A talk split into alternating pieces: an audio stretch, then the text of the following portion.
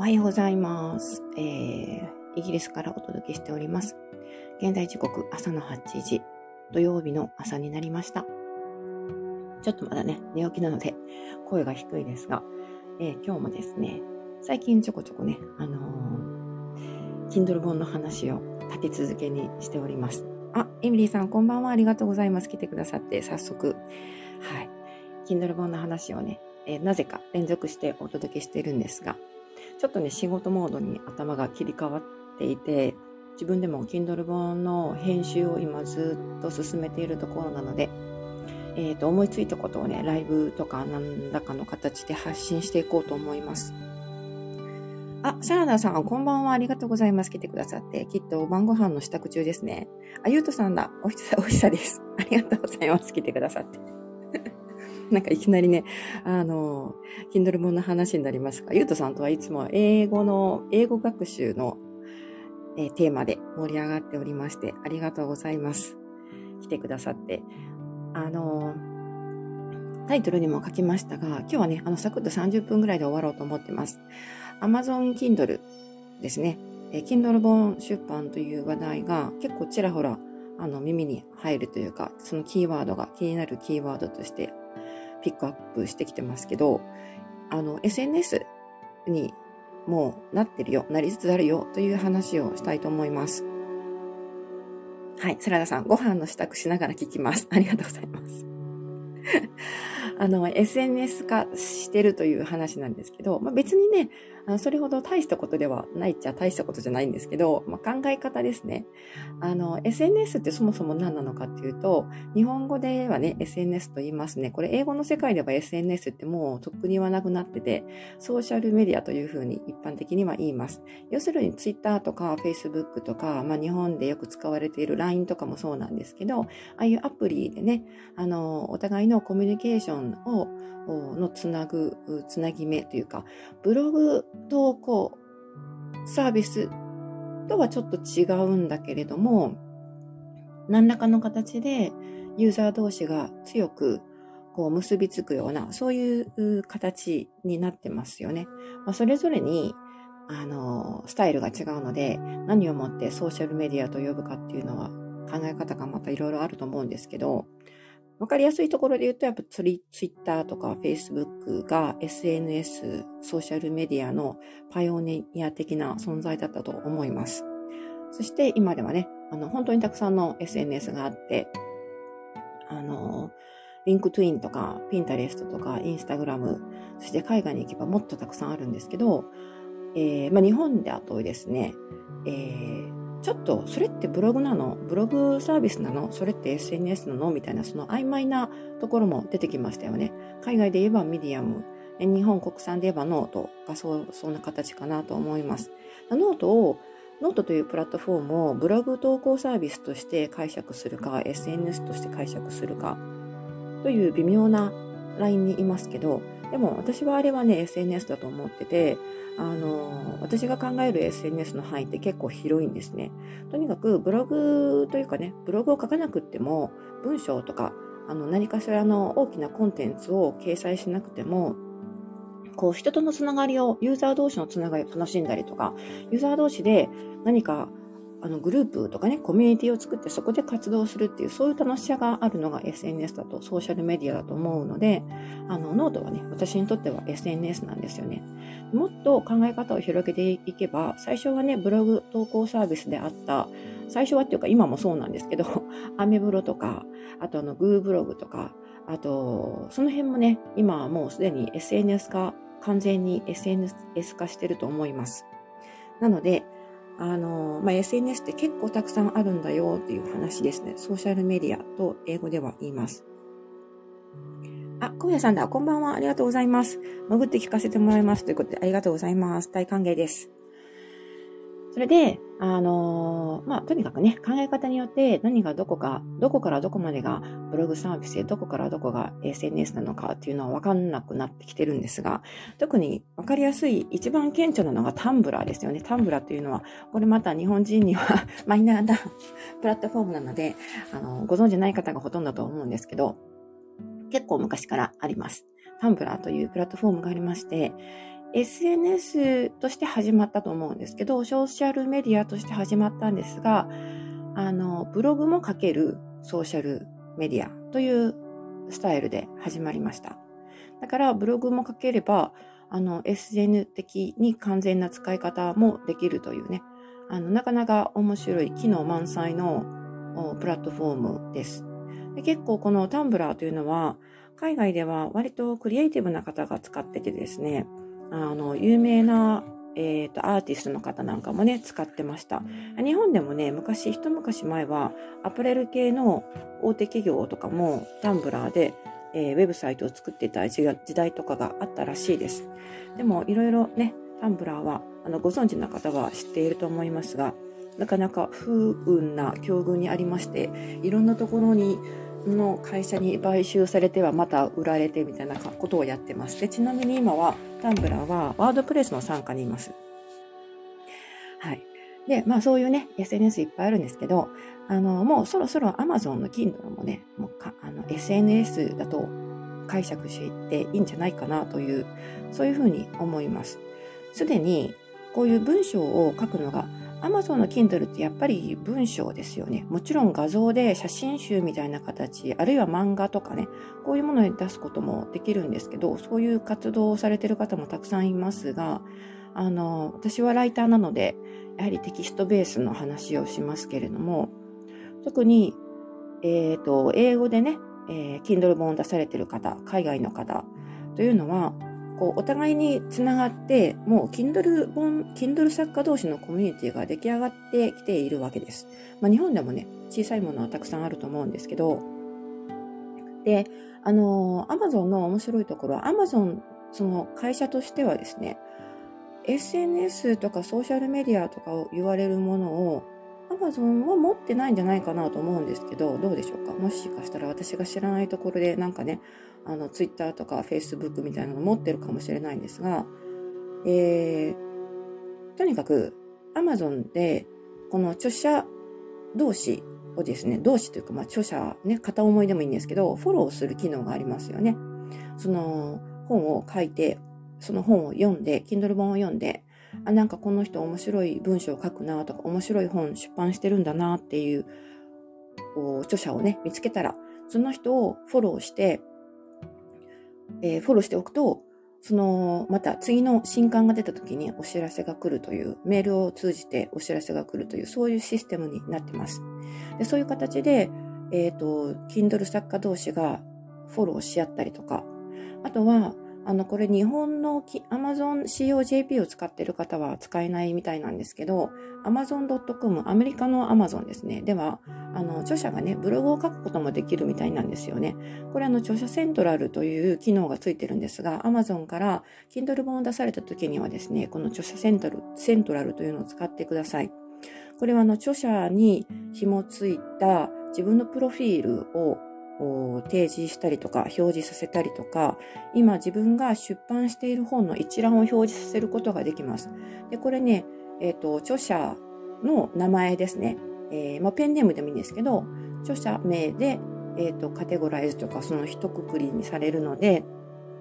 同じ著者名私だったらマイという名前だったらマイという名前で出した本がそこにえっ、ー、と、リストアップすることができます。はい。別にしなくてもいいんですけどね。で、自分のプロフィールを掲載するという、そういうページがありまして、著者セントラルと言います。で、これですね、あの、amazon.com を使っている人はですね、amazon.com にアカウントがある人は、えーと、そこでブログを書くこともできるみたいなんですね。で私は残念ながら今 Amazon しあのカナダに住んでるんですけど自分の Kindle 本っていうのは Amazon COJP の方にリンクしてましてであの私の場合はまだそのブログはあのできませんというふうにこのサービスはまだ使えませんというふうに表示されるんですけどそういう形でもうそうなると Amazon のその著者セントラルそのページで自分の、えー、書書籍をですねえー、リンクして一覧に表示できる。で、ユーザーが皆さんの著者セントラルを、著者をですね、えっ、ー、と、フォローできる。そして、そこで何か自分のね、著書、著者の、著書の新しい新刊のアピールをしたりとか、ブログという形で何かこう投稿できるとなると、もうこれはもはやソーシャルメディアですよねという、そういうお話をしたかったんです。はい。ゆうとさん、だんだんソーシャルメディア化していくのはすごくわかるな。そうですよね。そのもう、ソーシャルメディアであるかないかというカテゴリー、ライン引きがもう必要なくなってくるんじゃないかなとも思うんですけど、やっぱりそれでもね、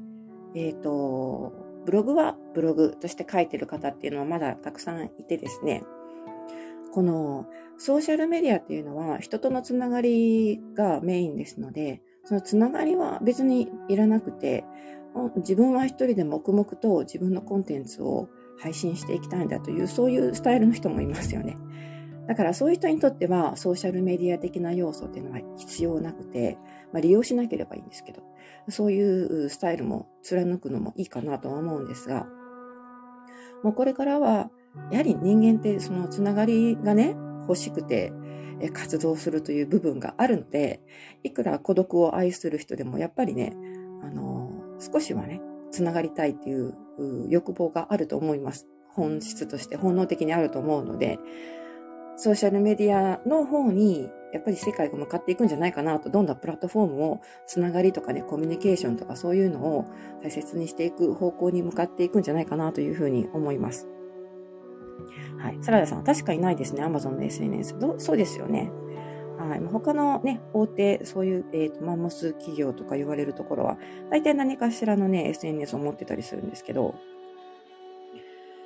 サラさん、そうなるとアカウント名、著者名でジャンル分けしないと、この人何屋さんみたいになるのかな？なりますね。あの、それは、このスタンド FM とかいろんな SNS のアカウント分けとかにも関連してきますけど、自分をどういうふうに見せたいのかということにつながっていくと思います。で Amazon の場合はですね、一つのアカウントで、Amazon 基本的に一人の人が複数アカウントを持つのはあの、ダメなので、一人につき一つのアカウントになるんですけど、さすがの私もね、Amazon はね、あの、Kindle に関しては一つのアカウントしか持ってません。で、あの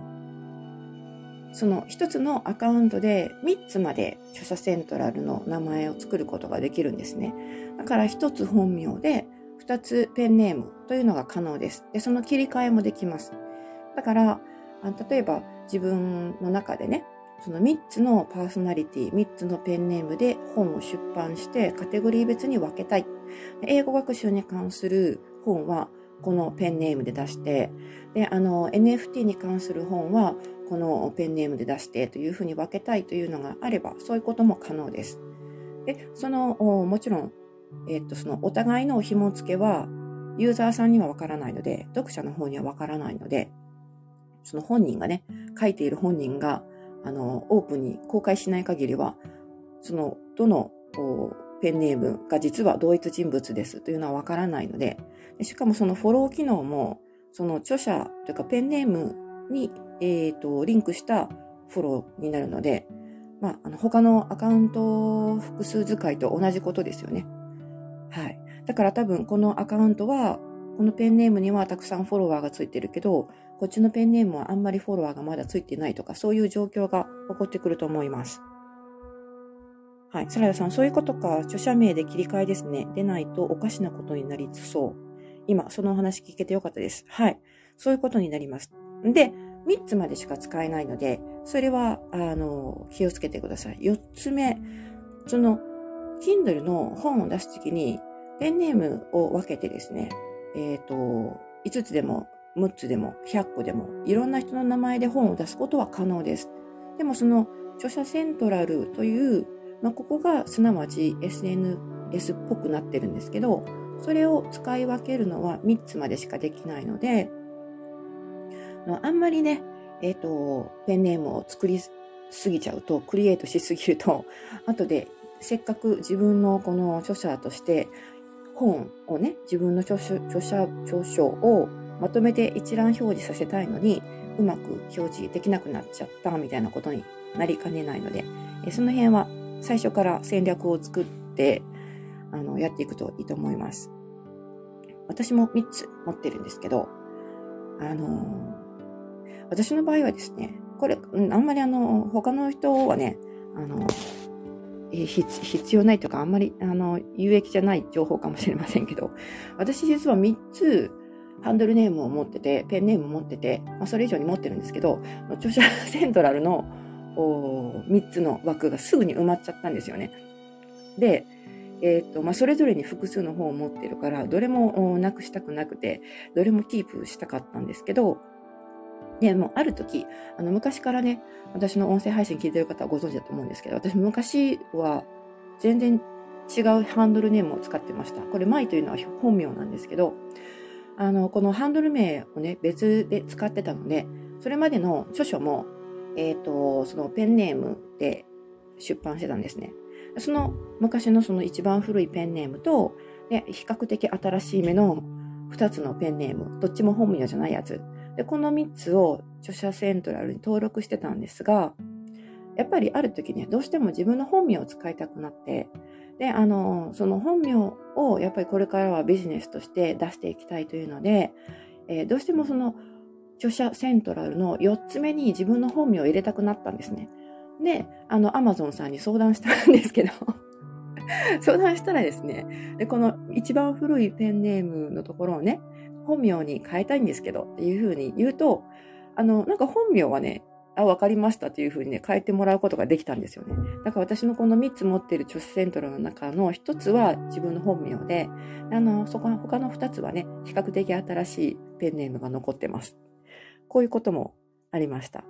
まあ、一応3つしか使えないんですけど、まあ、どうしてもという状況があったらですね、えー、Amazon さんに相談してみると いいと思います。はい。そうそう、サラダさん、すでにということで。そうなんですよ。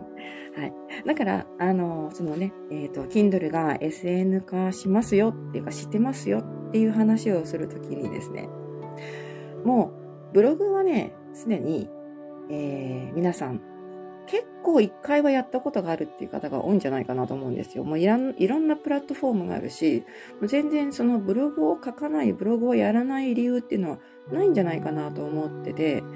例えば広い意味で言ってツイッターとかね、Facebook に何かを書くっていうのも、ブログといえばブログですよね。海外の英語圏の人にしてみれば、ブログ、英語ブログをどこで書きますかって聞いた時に、上がってくるプラットフォームの中に、候補のプラットフォームの中に Facebook っていうのは上がってくるんですよ。Facebook、Instagram、あと Medium、Tumblr、この辺、ああと LinkedIn ですね。LinkedIn からあの海外では強いんで、英語圏の人がブログを書くプラットフォームっていうのはこの辺なんですね。だからもうすでに Facebook も LinkedIn も Instagram もブログを書く場所として認識認識されてるんでですね。要するに、もうブログと SNS のソーシャルメディアの境目なくなってて、で、まあ、あの、ということはですよ、ブログはもうすでに猫も杓子もブログを書いてるっていう状況なので、なんですが、それちょっと前10年ぐらい遡ったら、もうそんなブログなんてっていう人が圧倒的だったと思います。今もブログなんてって言ってる人はたくさんいると思うんですけど、日本人の方でね。で、あの、そういうことを言っているのはまあいいんですけど、そういうスタイルもね。これからはブログだけじゃなくて、その延長線で、Kindle 本ですよという話をしたかったんですよね。だから、あの、みんな Kindle 出そうよというふうに、まあ、おすすめしてるんですけど、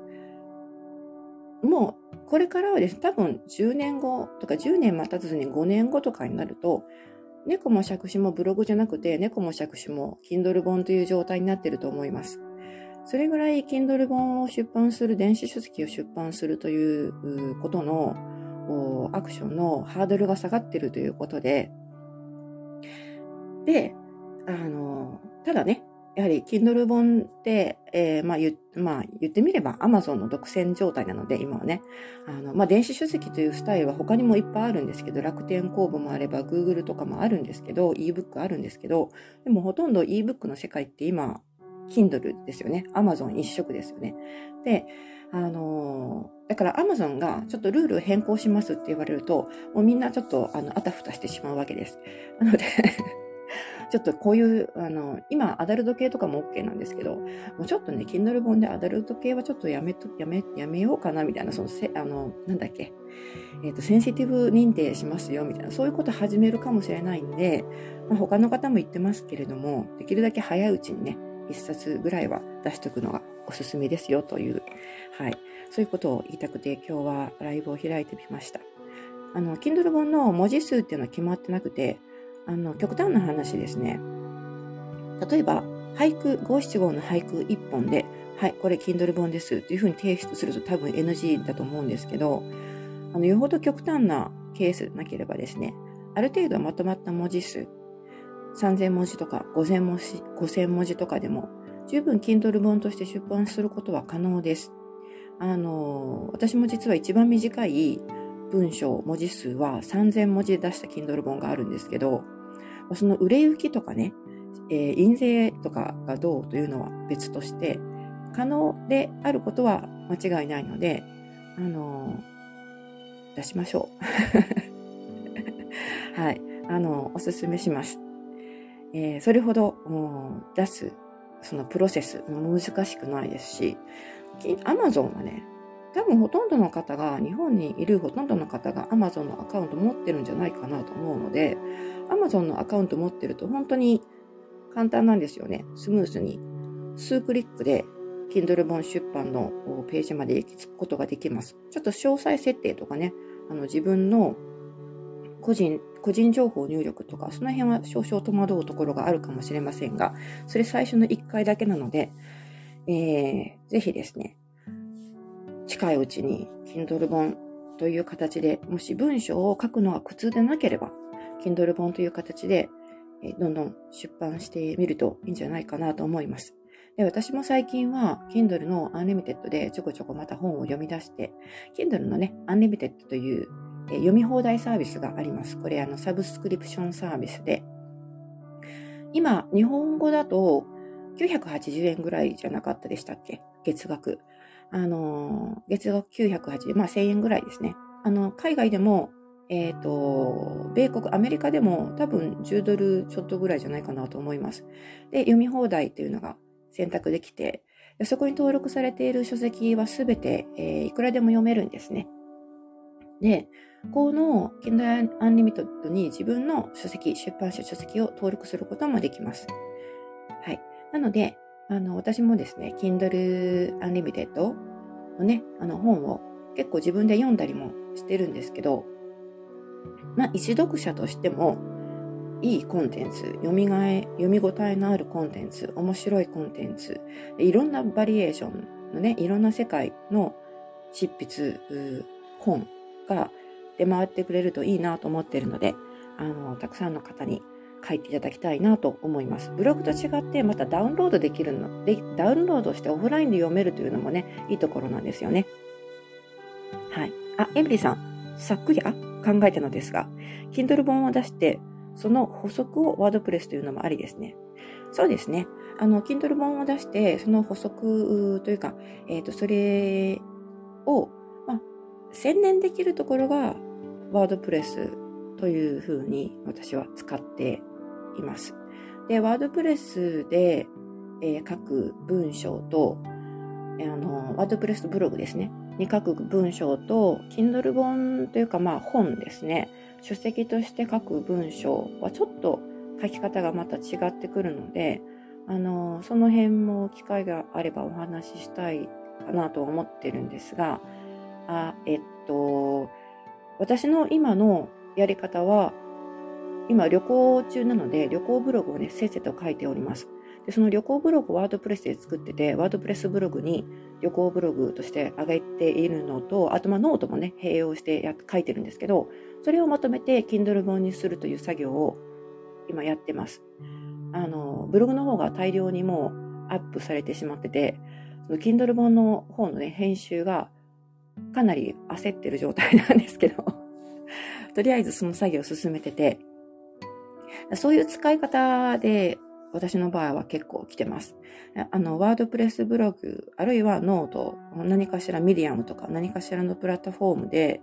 Kindle 本の下地になるような文章を書いて、でそれを後から、あの、集めてですね、編集して、で、本としての体裁を整えて、章立てにして、あの、この文字とか文あ言葉の揺らぎとかがね、あるんですけど、そういうのを調整して、本にする。そして Kindle で出版するというステップでこれまで出版してきてます。はい。なので、あの、ワードプレスブログは、Kindle 本の下書きの下書きみたいな感じで書いてるんですね。だから、あのそういう使い方もできますし、で、ワードプレスで、その、まあ、内容的には被ってるところも多いんですが、コンテンツ的には被ってるんですよ。コピペはしないんですけど、コンテンツ的には被ってるので、もうそこで、ワードプレスブログの方をね、フォローして読んでくださっている方は、私のその旅行ブログの読者になっているので、Kindle 本を出した時に、そのワードプレスブログで宣伝するんですね。こんな本出しました。今もあのサイドバーに載ってますけど、そうすると、そこからね、あの、スムースに動線が、Kindle 本、あの、Amazon の商品ページに、えっ、ー、と、動線ができるので、えー、スルッと買ってもらうことができたりします。はい。なので、ワードプレスブログと Kindle 本、そして SNS、Twitter とかをですね、うまく使い分けて、えー、いろいろやっているとですね、だんだんそれが積み上がっていってですね、えー、まあ、Kindle 本がね、将来的にはですね、月数万円単位の不労所得になればいいかなと思って、そこを目標に頑張ってます。はい。というわけで、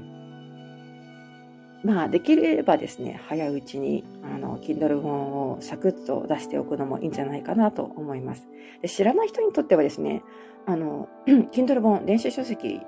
えー、たかが電子書籍、でもされど電子書籍で、書籍を一本出してるっていうのはすごいことだというふうに思われます。あの、私たちこんな風にスタンド FM で Kindle 本出しましょうねとか、あの、本出しましょうねとか、ブログ書きましょうね、ワードプレス作りましょうねっていう風に盛り上がってるから、私たちこういう狭い世界って、あの、いろいろね、コミュニケーションしてるので、もう誰も彼もが Kindle 本なんて知ってると思ってたら、そう、それは大間違いで、知らない人の方がずっと多いんですよね。なので、本出しましたって言うと、結構、わあ、すごいですねっていう風に言われます。なので、あの、まあ、それもね、えー、早い者勝ちというところがあるので、できれば早いうちに、じゃんじゃん出してみるのがいいんじゃないかなと思います。はい。そして多分、将来的には、その Amazon のその著者セントラルのところでですね、こうコミュニケーションとか、えっと、つながり、フォローし合うというのが出来上がってですね、そのフォロワーが多い人、フォロワーがまあまあな人とかになっていくと思うんですね。もうすでにそういう風になりつつあると思うんですけど、なので、まあ何でもかんでもそうですが、こういうアカウントとかね、えっ、ー、と、著者のそのプロフィールだとか、早いうちに作っておくのが、まずは早いうちにアカウントを開いて、早いうちに何か出しておくっていうのが 一番、あの、多分数年後にあの時にやっておいてよかったなっていう風になると思うんです。なので、皆さん、早速ですね、Amazon のアカウントを開いていただいて、Kindle 本の出版の仕方を勉強してですね、ちょっと学習すればすぐ身につきます。で、あの、やりましょう。いうそういうお話でした。はい。ということで、そろそろ30分ですので、これで終了したいかなと思います。はい。あの、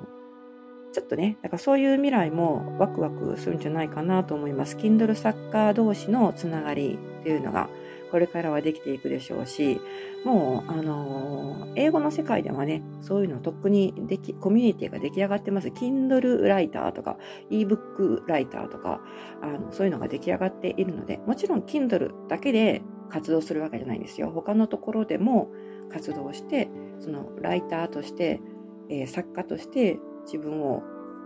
作家としての自分を育てていく、キャリアを作っていくというあの、コミュニティがね、できてます。はい。というわけで、ゆうとさん、すごい、ほぼ実感ぴったり。ありがとうございます。はい。やっぱりね、あの、ライブ30分ぐらいが自分としてもちょうどいいかなという感じなので、今日は30分で終わります。はい。サラダさん、はい、頑張りますということで頑張りましょう。はい。エミリーさんもありがとうございます。ということで、エミリーさんもね、あの、ワードプレスブログ拝見しました。すごく可愛いブログが出来上がりつつな、あるなという感じで。ああいうね、あの、そういうジャンルも、Kindle 本で出されるといいと思います。私、私なんか一個だ、一個なんかそういうね、えっと、ハンドメイドじゃないんですけど、んなんだっけ ?DIY かなはい。そういう系統の本をね、一冊出したことがあります。結構ね、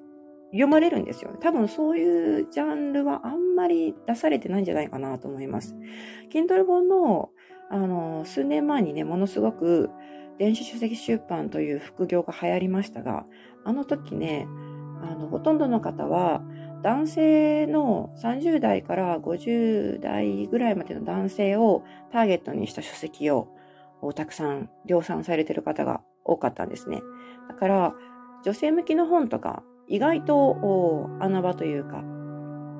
まだまだジャンル解体の余地があります。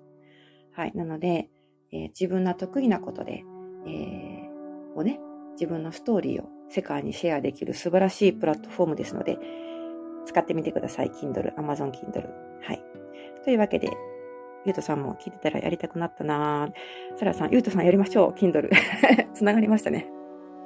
はい、荒野さん、Kindle 本書きたくなってきました。そうですよ。あの、荒野さんは Kindle 本書いて、表紙も自分で作れるから、かなりね、コストダウンになりますよね。